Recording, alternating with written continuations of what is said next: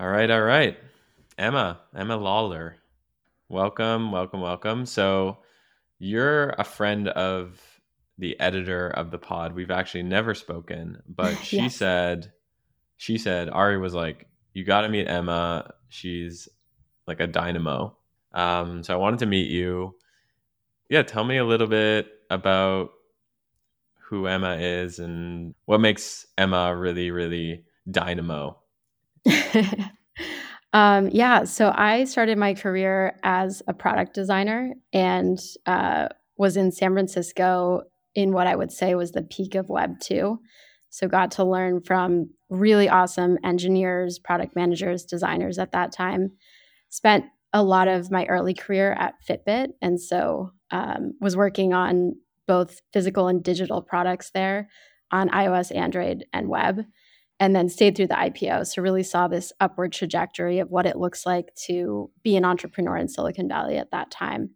Um, and then started my first company called Moonlight, and and that was when people were leaving the Bay Area and New York to go live in like Mexico City or wherever, and and still have access to really high quality work. So that first company was enabling remote work for software engineers who still wanted to work with companies in the Bay Area and get paid um, to do that.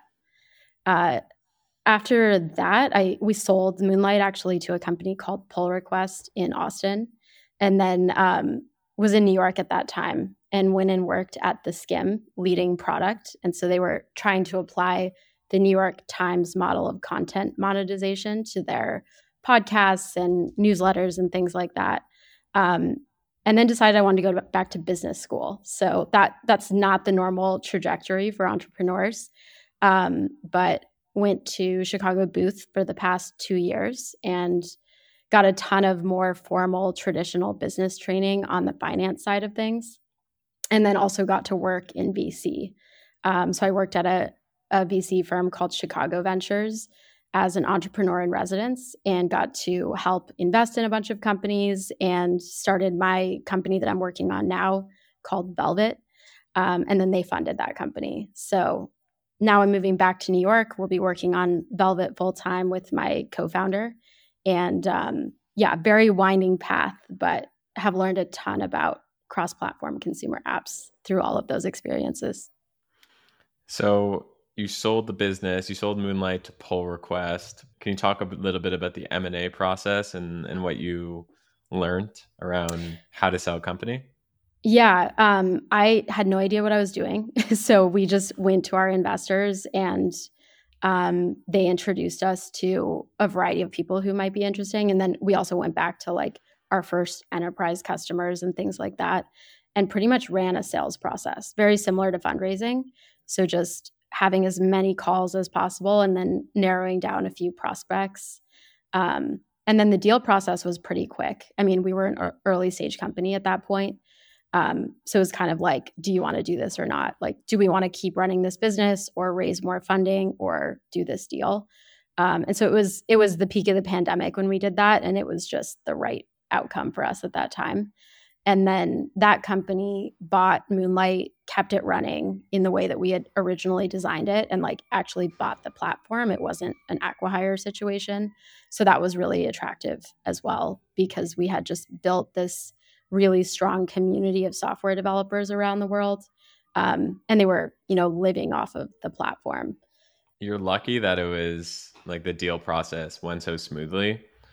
I, you know, one of our portfolio companies I was just speaking to the founder today, and he he had signed an LOI with a really well known uh, company to buy their company, and they had been talking for months. Like the deal, you know, had spent fifty to hundred thousand dollars in legal fees, and one day, uh, this acquirer woke up and was like, you know what, like, I don't love this team.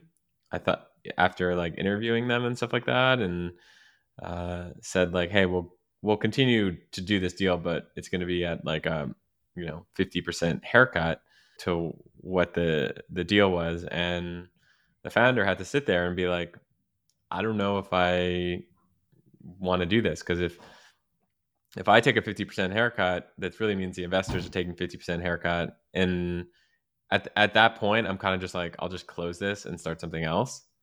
Yep. Um, and you hear that time and time again where you know most deals flop, they don't end up happening, and you just gotta assume that like the transaction's gonna fail. But it sounded like for you, you kind of just you had this deal, you signed the deal, you did the paperwork, and all of a sudden you're it it was done.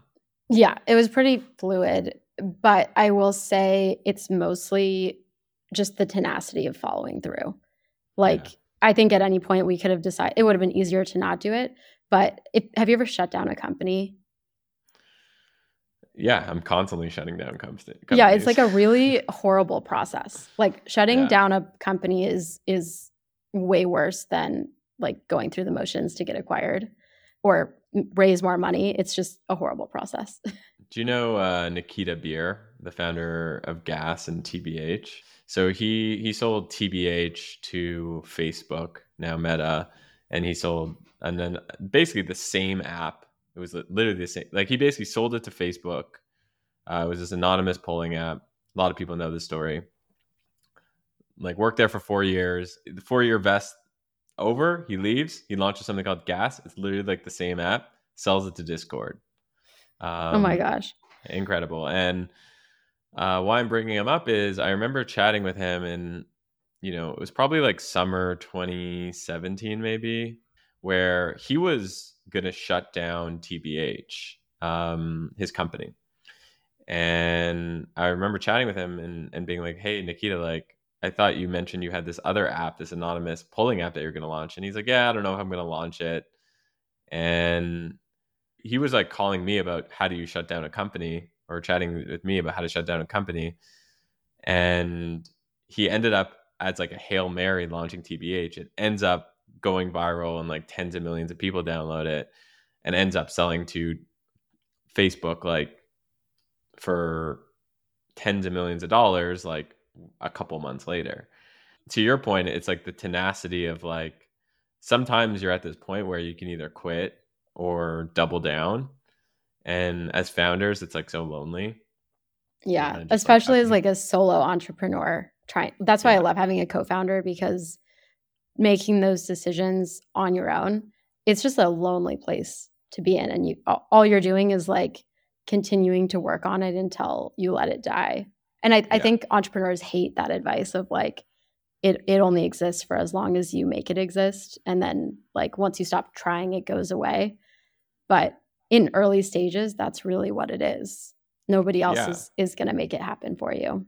I mean, business is fragile, period. No matter how small you are or if you're Google size, it's fragile. So, for example, like three months ago with this whole AI wave, Google was like on red alert, code red. Like our business is at you know could go to zero because of chat gpt and openai and their stock yeah. was getting like pounded. It was like down like 40% or 45% uh, you know in 12 months.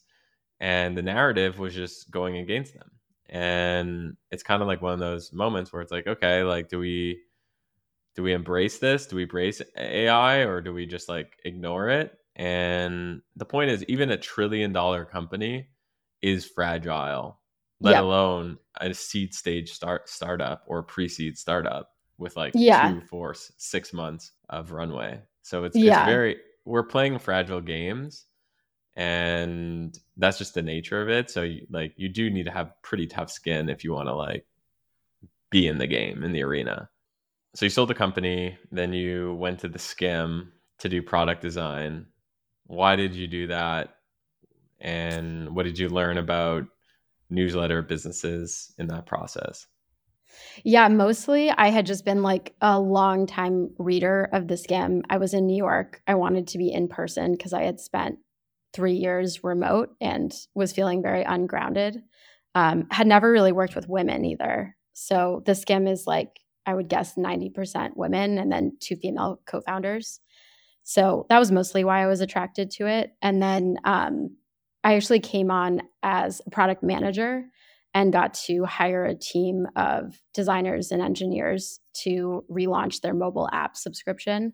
So that was just a cool opportunity to take their content business. Like it was a lot of journalists and media people working there, and then bring in the first tech team and apply more of those mechanisms that I'd learned at other tech companies.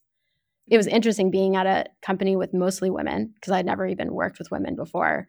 And then also a company with a lot of media and journalism people who think very differently than the tech world does. So all good lessons. I think I'm I'm I'm not meant to be in that role. I like working in a really technical organization with with a little more balance, but it was it was a good learning experience again. And how did you know you you weren't meant for that role? Because I think a lot of people are working jobs that they're kind of like, yeah, I think I like it. I might like it. Like some days are good, some days are bad. Like how do you know if something is the right fit or not? I think I just wasn't feeling activated there. Like I like being in a company where I can be super ambitious and pursue things that are hard and that where I feel like an entrepreneur. And it, it just didn't feel like that for me. Like I think um, media, media in general, and this is definitely a stereotype, but it's more of like you go to work, you do your job, and then you go home, unless you're like an investigative journalist or something like that. And so I was just looking for like a little more ambition. And, and I wanted to be working really hard in my 20s and making things happen. And I just didn't feel that there. I actually met the two co founders of The Skimm in 2012, and they pitched me on investing. Um, so this this was their seed round, I believe. I passed, unfortunately. Um, I remember why I passed. I was like, this is a really good idea, makes total sense. But they were just like, yeah, we're gonna get Oprah Winfrey and we're gonna get all these people on board. And I was like, you just graduated, like how you like you're thinking so big. And at the time, I had never met people who thought that big, honestly. Mm-hmm. Um, at the time, I was like, "What do you mean you're gonna get Oprah Winfrey? You're just gonna like call up Oprah Winfrey and she's just gonna like." And then I remember seeing a New York Times article that says like Oprah Winfrey is now involved with the Skimm in 2013. Yeah, they and, were so good at getting influencers and like really impressive people involved from the very beginning. Like if you look at their reel, they've been on like every morning talk show possible. So they were amazing at that what about them made them so good at that? Because that's such a key skill to know as an entrepreneur. Like if you're able to like make the impossible happen and bring celebrities, creators, press around you all the time, like that just makes that turns building a startup from building a startup in hard mode to easy mode. Why do you think the founders of the Skimm were able to make that happen? I mean, I think part of it, and I wasn't on the team at this time, but part of it, they were just super young. Like you said, I think they had worked at NBC for a couple of years as producers, built up a really good network, um, had already had like more of a community there. And then they were young enough to just be like, yeah, we can get Oprah. Like, we're just going to go do that. and then I think once you get a few of those really big personalities on board, it's kind of a flywheel effect. And I remember being a user closer to 2012 um, and they were just the only ones talking in a very colloquial, conversational voice to women, but talking about serious news.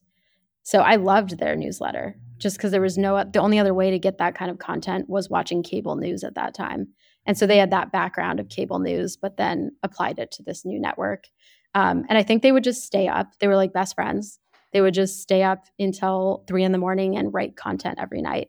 So they were just passionate about it and then h- had a way to attract a bunch of people to that same type of model. Um, and then now I think they have to figure out how to be a tech company, which is which is a different skill set for them. I think.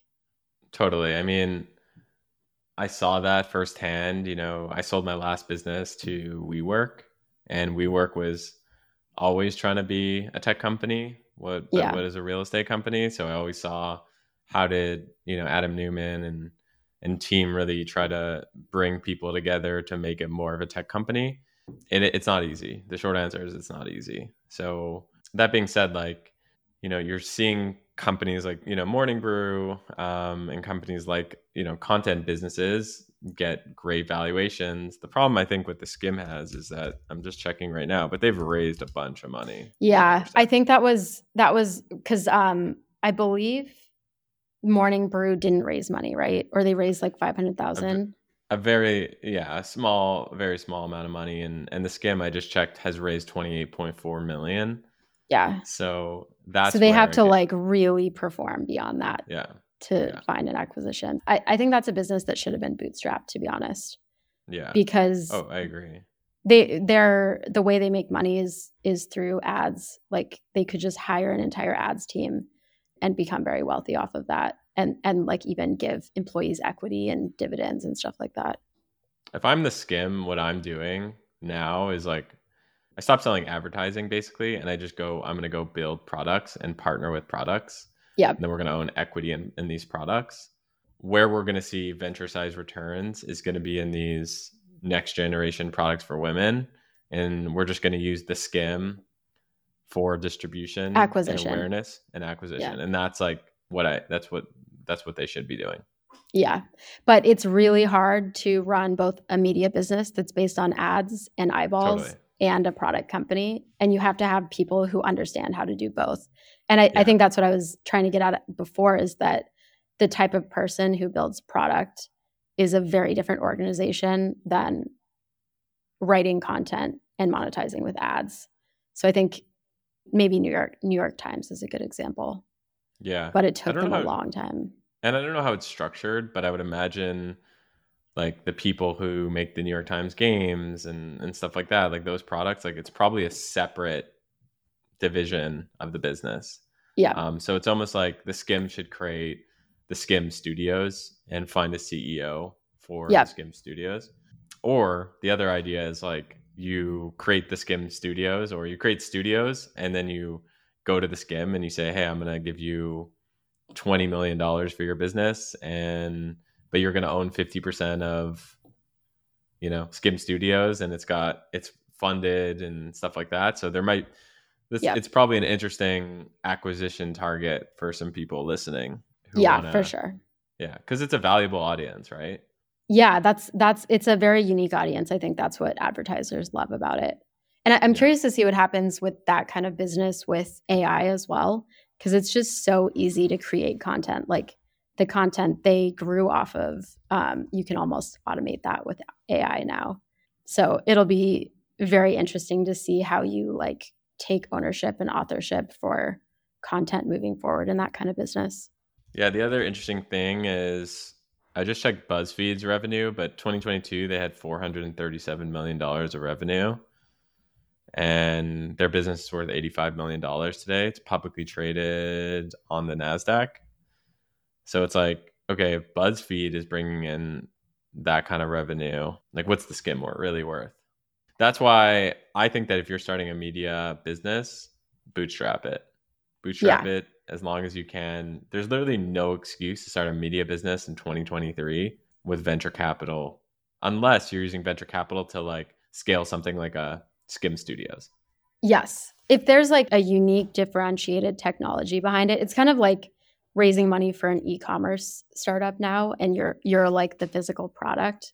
I think it's very hard to justify because you're building on top of everybody else's technology and then that's the part that scales is the technology side of things. So before we get into what you're currently doing now uh, with Velvet, you're in New York City. You seem to have your pulse on like the vibes and what things are going on in technology. What's keeping you up at night besides your own business around trends and ideas? Obviously everyone is talking about AI um, and how it's going to disrupt things. And I think it's pretty hard to know both from like an investment perspective and a technology perspective what matters there. But for me, the biggest problem is like proof of personhood. Like, who posted this online? Is it a real human? Can you trust it? And something interesting that came from the Web3 world was this idea of transacting everywhere everywhere with wallets. And so I think there's something in between AI and web3 wallets that allow you to like put a stamp on every single thing that goes on the internet whether it's content or a transaction or a photo of you or whatever it is. Um, but I can't imagine we can move forward in a safe way without something like that, which just allows you to be like this fully online digital native representative of yourself. So you think there's going to be some blockchain based validator that basically checks if what someone is saying, posting is human verified basically? Yeah, I don't think it has to be blockchain though. Like yeah. I think it's just there was a lot of uh, invention that came out of the Web3 world. And I, I would go to these hackathons last summer quite a bit. And it was super cool to see how much invention was happening. And everyone was just like forgetting all the rules from Web 2 and creating new things, which was super cool. But I think what a lot of them have realized in the past six months, maybe just because funding have, has dried up and people are very anti crypto, um, but you can do a lot of those things without blockchain. So I expect that some of the innovations that came from there, um, like wallets, like identity, like verified credentials, will just make its way into norm- normal databases and already are. What other startups that you're seeing, New York or or could be anywhere, are you like, wow, those people they've got a really good business or they're doing something right? Yeah, I would say I don't know how early they are, but like Vercel and Supabase I think they're super impressive companies that saw something in the future and just created this entirely new tech stack and reality. Um, Ex- explain what those products are. We're Late Checkout pays for both of them and uses those products religiously. So I like both of those products. Um, what what are they and why are they interesting businesses? Yeah. So um, I'm probably going to botch these a little bit, but Vercel is basically helping you spin up servers anywhere. So you shouldn't have to like go to AWS and spin all of those up yourself and deal with all the infrastructure. Um, so it helps you deal with a serverless infrastructure reality. And then Supabase is like what we're building our entire backend on. Um, and so it replaces a lot of the services that we would otherwise have to have a team of maybe five engineers to spin up. Um, and like if you want to add on things like wallets, like authentication, um, anything like that, it's kind of just an integration that you turn on through Supabase. So I think in the same way that cloud computing allowed solo entrepreneurs to pop up, the Vercel, Supabase, um, different things like that are allowing one engineer to run an entire very complicated system. It's the classic uh, picks and shovels strategy. There's all these developers. It's a gold rush in a lot of ways. People are building digital products all the time. How do you make it easier for them to to do their jobs? Yeah. And something I do is whenever I see like a new trend, I just I stop and think. I'm like, okay, what is the picks and shovels opportunity here? I think it's a question that a lot of us should ask ourselves. So, for example, like with all that's happening with AI and automation, you know, a lot of people's minds are going to be like, oh, how do I create a legal, you know, chat GPT or, yeah. you know, for, for lawyers um, or for doctors or thinking about consumer use cases or these use cases that are really really big ideas that you're you're either going big or going home but i think sometimes the products with the least amount of risk are these picks and shovel businesses because you know that if you're mining for gold if you're a miner and you're mining for gold like what tool do you need to help mine that gold efficiently and that's your yeah job. and i think it's a stamina game as well because uh, like i don't think anyone probably saw Vercel and was like, oh, this is a super exciting, maybe like really niche engineers. But most people were not like, this is a super exciting thing that I want to exist. Um, whereas with consumer companies, I think it's easier to have that motivation because it's like everyone you talk to, your mom, your dad, your best friend, they like understand what you're building and can explain it to their friends. But with infrastructure businesses, you just have to know that it's the right thing and keep working on it. And like he's been working on it for like almost a decade but it looks like it's been a three year success story. So i think that's really important to remember too is like you just have to keep going and eventually it's going to become something really valuable. It, it it honestly sucks to build those infrastructure businesses in some ways because you feel like an idiot for so long. Yeah. Then one day, like you start really hitting escape velocity, and you're like, "Wow, I have these thousands of people who use this in their in our everyday life, and it's so valuable. Like they literally cannot mine gold without it. This is awesome." But it takes yep. so much time to get there with these infrastructure businesses sometimes and it's not fun to like meet someone or go out on a first date and be like yeah i like run a you know server company server yeah company. it's way cooler to be like i'm the co-founder of the Skimm. yes and here's what we do. totally do.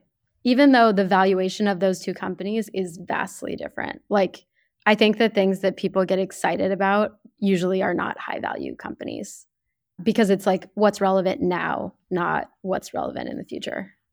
What other? I mean, I'm I'm loving this hot take stuff. Like, what other hot takes do you have that most people probably would disagree with you, but you know you're on the right track with?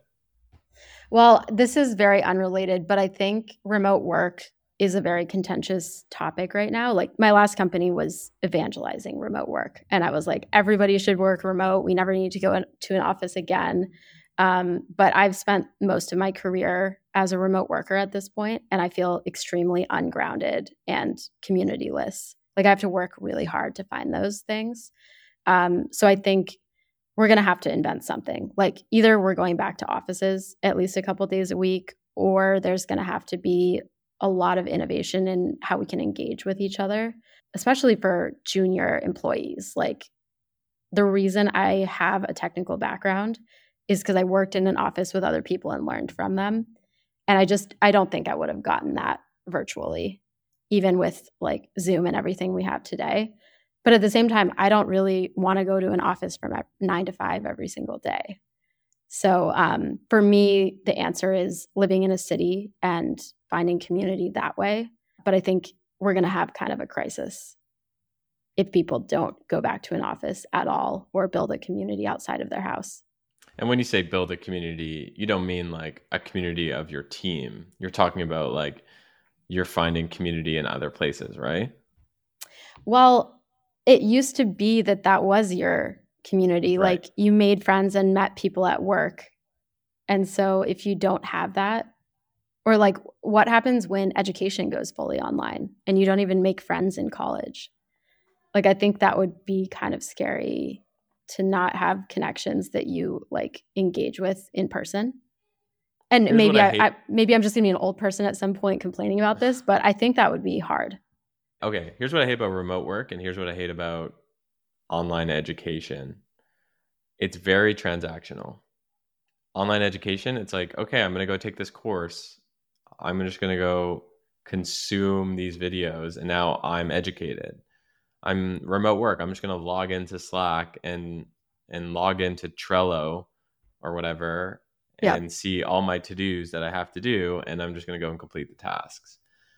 Yep. And what's what sucks about that is that the world if the world is a more transactional place, I think the world becomes a worse place. Mm-hmm. Because that you know you go to the bar- barista for your morning coffee and you're just like give me the coffee. You don't really care. It's not about or you like, order it on your phone. You go to blue bottle and just do it on the app. Yeah. Yeah. So the the transactional world is actually quite a scary place like at its extreme. I think yeah. we should be very very careful of that i think you're right that we we need to be wary of it i also think that you can build a remote team with some elements of community like we, we're for example, like I run a remote team, we've got tons of team members. We're constantly throwing like in-person events where people can come and hang out and just like the goal isn't even to like do any work. The goal is just hang out and meet each other in a cool place. Yep. So for example, like we just did one in in Toronto and we had a bunch of people come and it was just like, yeah, let's go and have some really great food and drink wine. How like, often yeah. do you bring the whole team together like that? And then, like, what do you spend the time on when you're in person?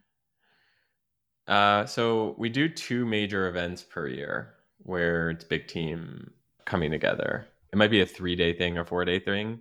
We did one, two big ones last year where we did one in Bali, Indonesia, and one in Montreal, Canada. And we just try to do really crazy stuff. So, for example, like we, we literally, and I, I don't say this to be like a flex or, or anything like that, but like we found this like really crazy chateau outside Montreal, this like fr- literally chateau. And I, t- I actually talked about it on my episode on on the Where It Happens pod with my co-founder Theo Taba and a few episodes ago. But the idea is basically like let's just bring people to places that are going to create memories. And like mm-hmm. I just like saw people like walking around and taking videos and like sharing it with their friends and and it was just it was it was magical in a lot of ways. So try to do that a couple times a year and then there's like teams kind of come together on a more regular basis but we are remote and i don't i personally don't want to go into the office like i just i can't i don't i don't want to and i know like elon musk will say like you know i'm soft or whatever. And yeah. i just think that for some people remote work is the most productive form of work. Yeah i think i'm definitely more productive remote. Like i think back to the last time i was in an office full time was at fitbit and we had these really fancy downtown San Francisco offices and we would go in there and like honestly half the day or more was I think social time thinking back compared to what remote work is where I'm like actually doing things for 8 hours a day or close to it or if I'm not I'm still being super focused with my time but I haven't seen remote work I haven't been on a company at a company that's super productive at scale with remote work so I'm building a remote company also to be clear. like I don't I don't want to go to an office every day either. Shopify from what I understand is pretty remote. Like they're mostly a remote company. They started off in Ottawa, which is pretty random all things considered.